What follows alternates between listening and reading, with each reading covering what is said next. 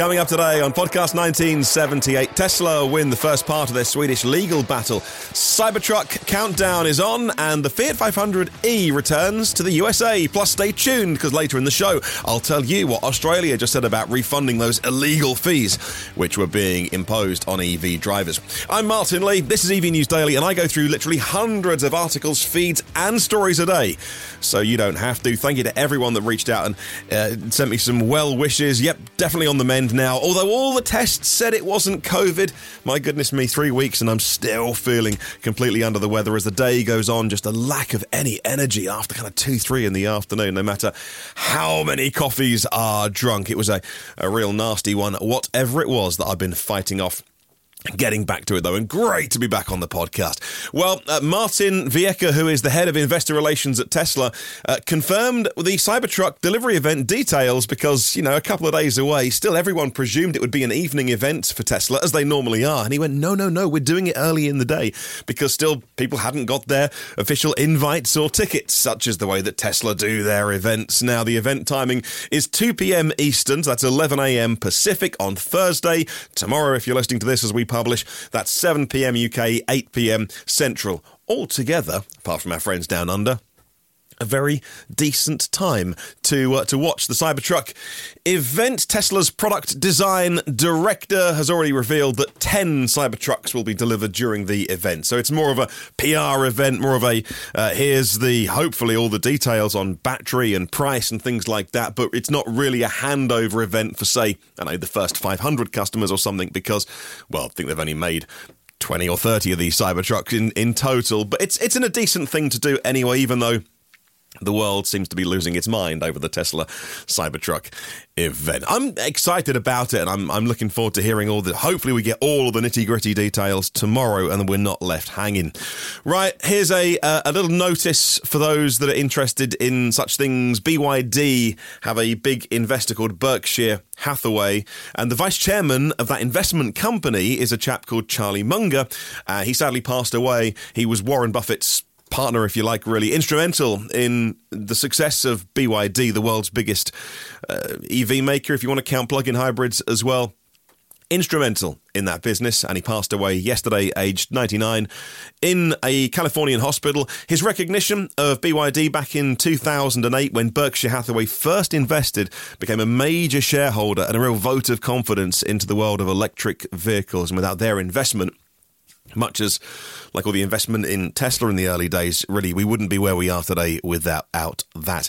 Now, let's give you a further update on Tesla's Swedish legal battle. They achieved an initial win yesterday against the Swedish authorities.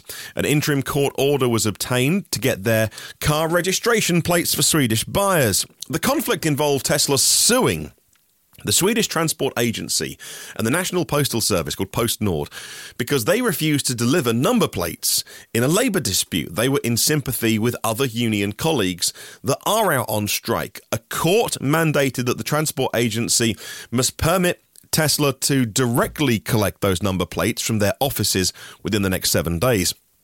This dispute stems from Tesla mechanics striking in Sweden and the postal workers showing solidarity uh, with their union brothers and sisters. Tesla's lawsuit sought direct possession of the number plates for their vehicles, which without those they couldn't deliver those vehicles to customers. Tesla was also suing PostNord, demanding the release of all parcels addressed to the company, which the postal workers said, We're not going to deliver anything addressed to Tesla in sympathy for our strike action.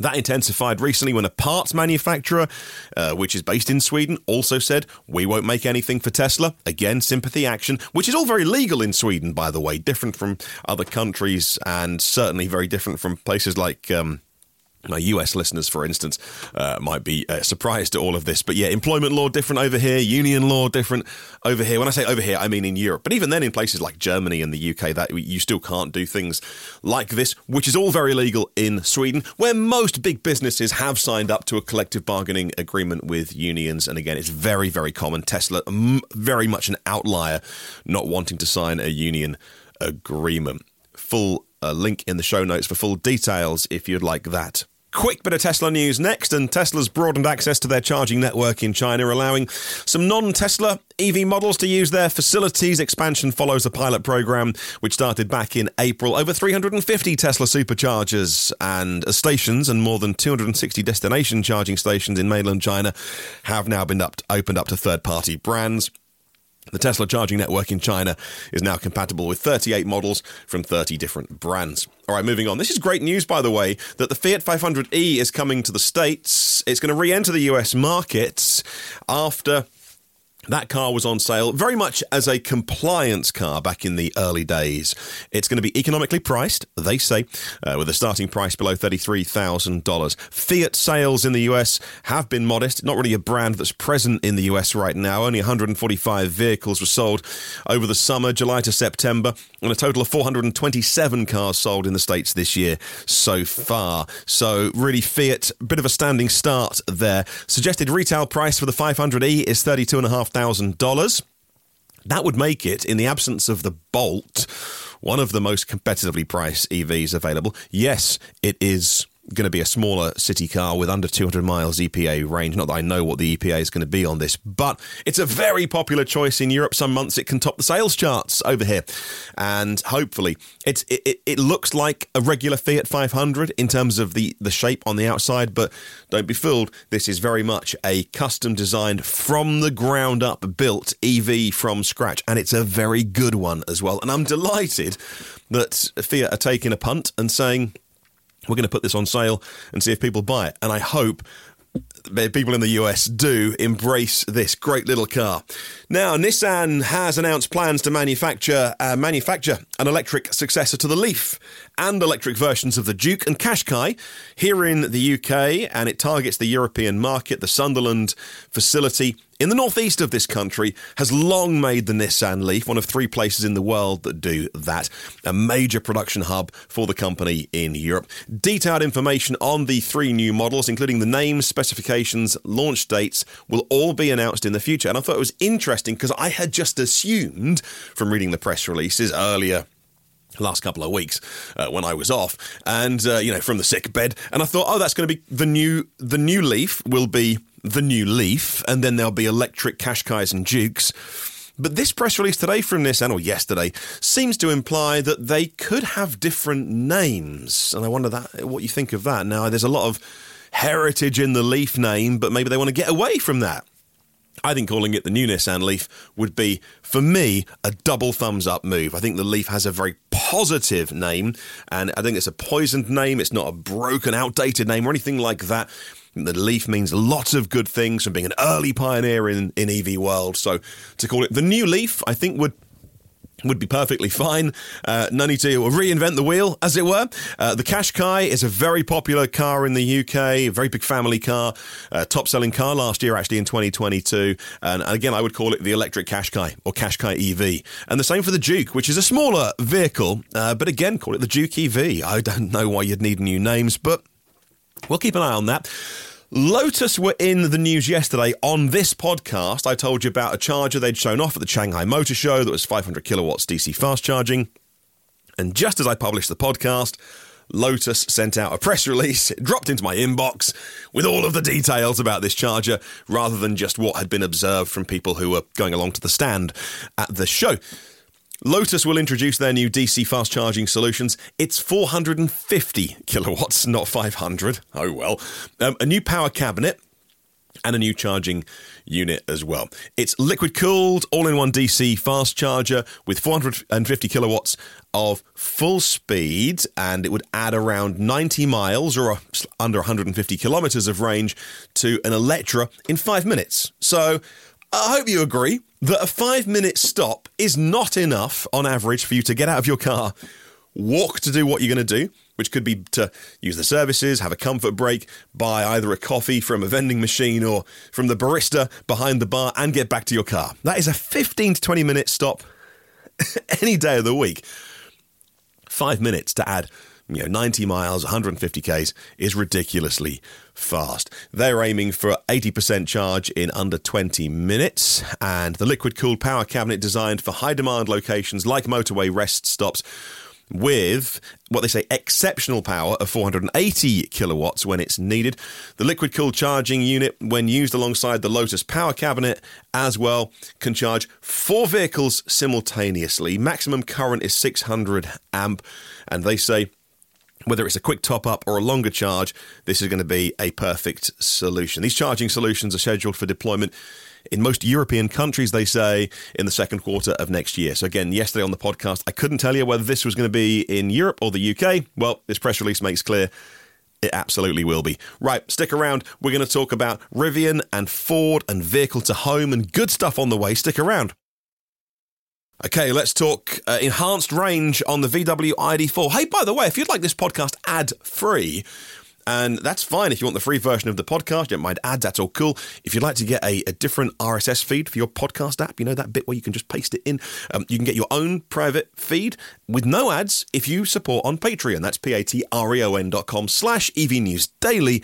Uh, you don't have to do that, by the way, but you can have a look at it and see what you think about being maybe five or $10 supporter a month. That would be amazing. It's how I make a living, by the way spreading the word about EVs, like the Volkswagen ID4 that just got better. The US made model has an 82 kilowatt hour battery for the 2022 model year, uh, with the new motor, the new drive unit from Volkswagen, 210 kilowatts replaces the old 150 kilowatt unit, and the EPA range now of the rear wheel drive ID4 Pro variant goes up 16 miles, nothing to sniff at. It's a 6% increase, 291 miles EPA of the 24 model year ID4. That vehicle just gets better and better, doesn't it?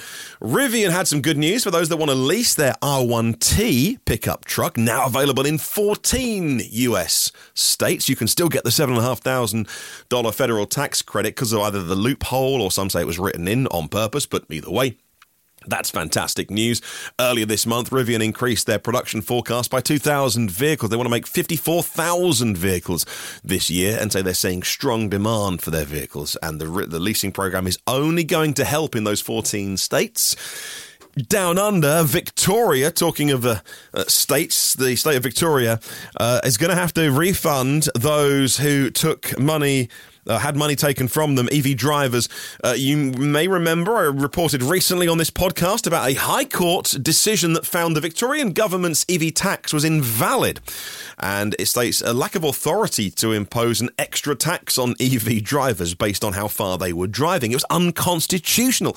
But it's millions of dollars that were taken illegally. And the state treasurer has now acknowledged the obligation to reimburse those funds, but couldn't say when they were going to be put back into the bank accounts, and so the uh, the, the, the executing refunds could take several months, and it's not easily done. Well, look, let's get that money back into people's bank accounts before Christmas, and they would, I certainly think, appreciate that. It was money they should never have taken from them. Let's get it back into their hands. Seven million Aussie dollars raised from this illegal EV tax since mid 2021.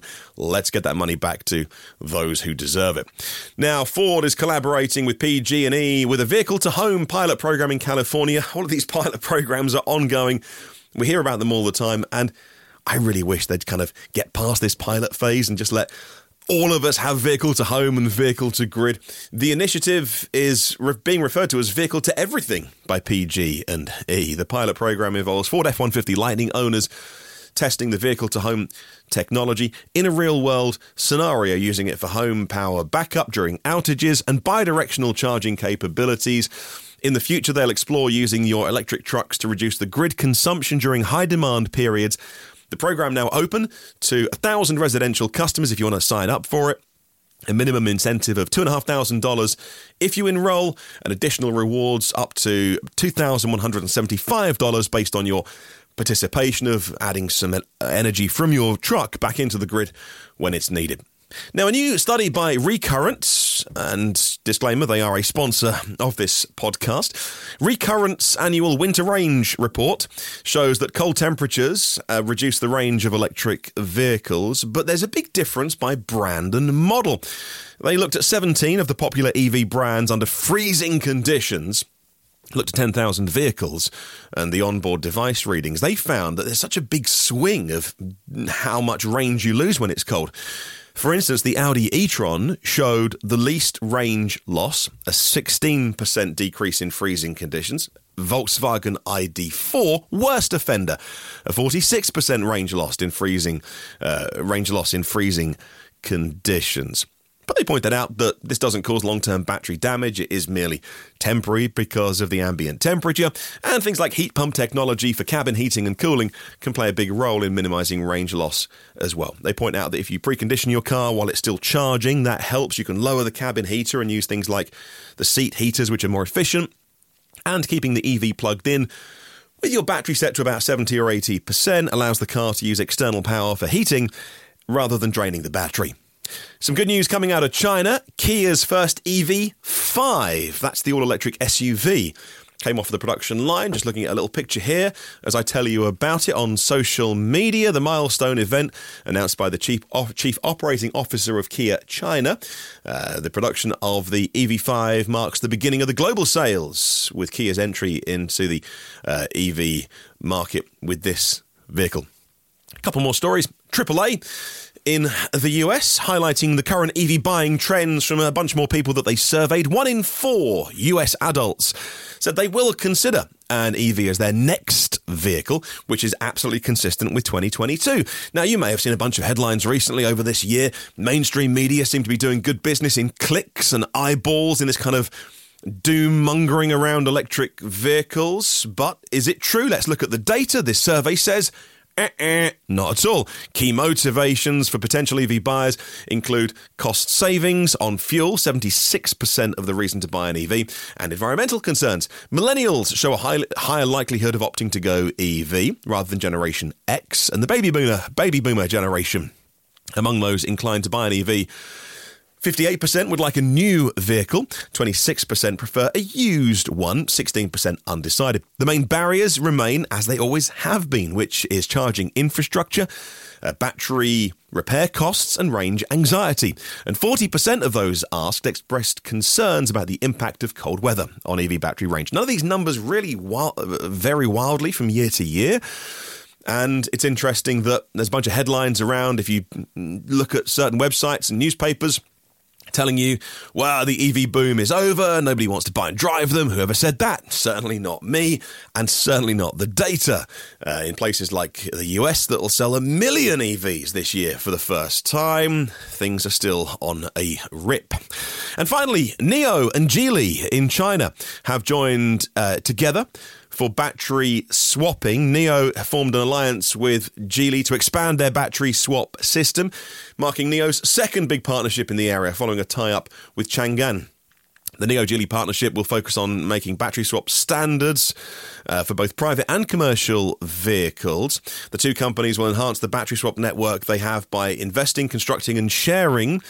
Uh, in both existing and new swap sites. NIO's first battery swap site was back in May 2018, quite famously, and they've already got over 2,150 swap stations across China. Have done 33 million battery swaps. It just works in China. Whether you think battery swapping will work in Europe or the US, you can't argue that in China it's working and Geely getting on board with NIO and their battery swapping technology. Well, that's our podcast for today. Thanks to our premium partners Phil Roberts of Electric Future, Porsche of the Village in Cincinnati, Audi of Cincinnati East, Volvo Cars of Cincinnati East, National Car Charging on the US mainland, and Aloha Charge in Hawaii. Derek Riley from Nevo.ie and the Nevo EV Review Ireland YouTube channel, Octopus Electroverse, global public charging made simple with one app and one map, and LeasePlan Electric Moments, providing all the tools and guidance EV drivers need. Have a good and see tomorrow. And remember, there is no such thing as a self charging hybrid.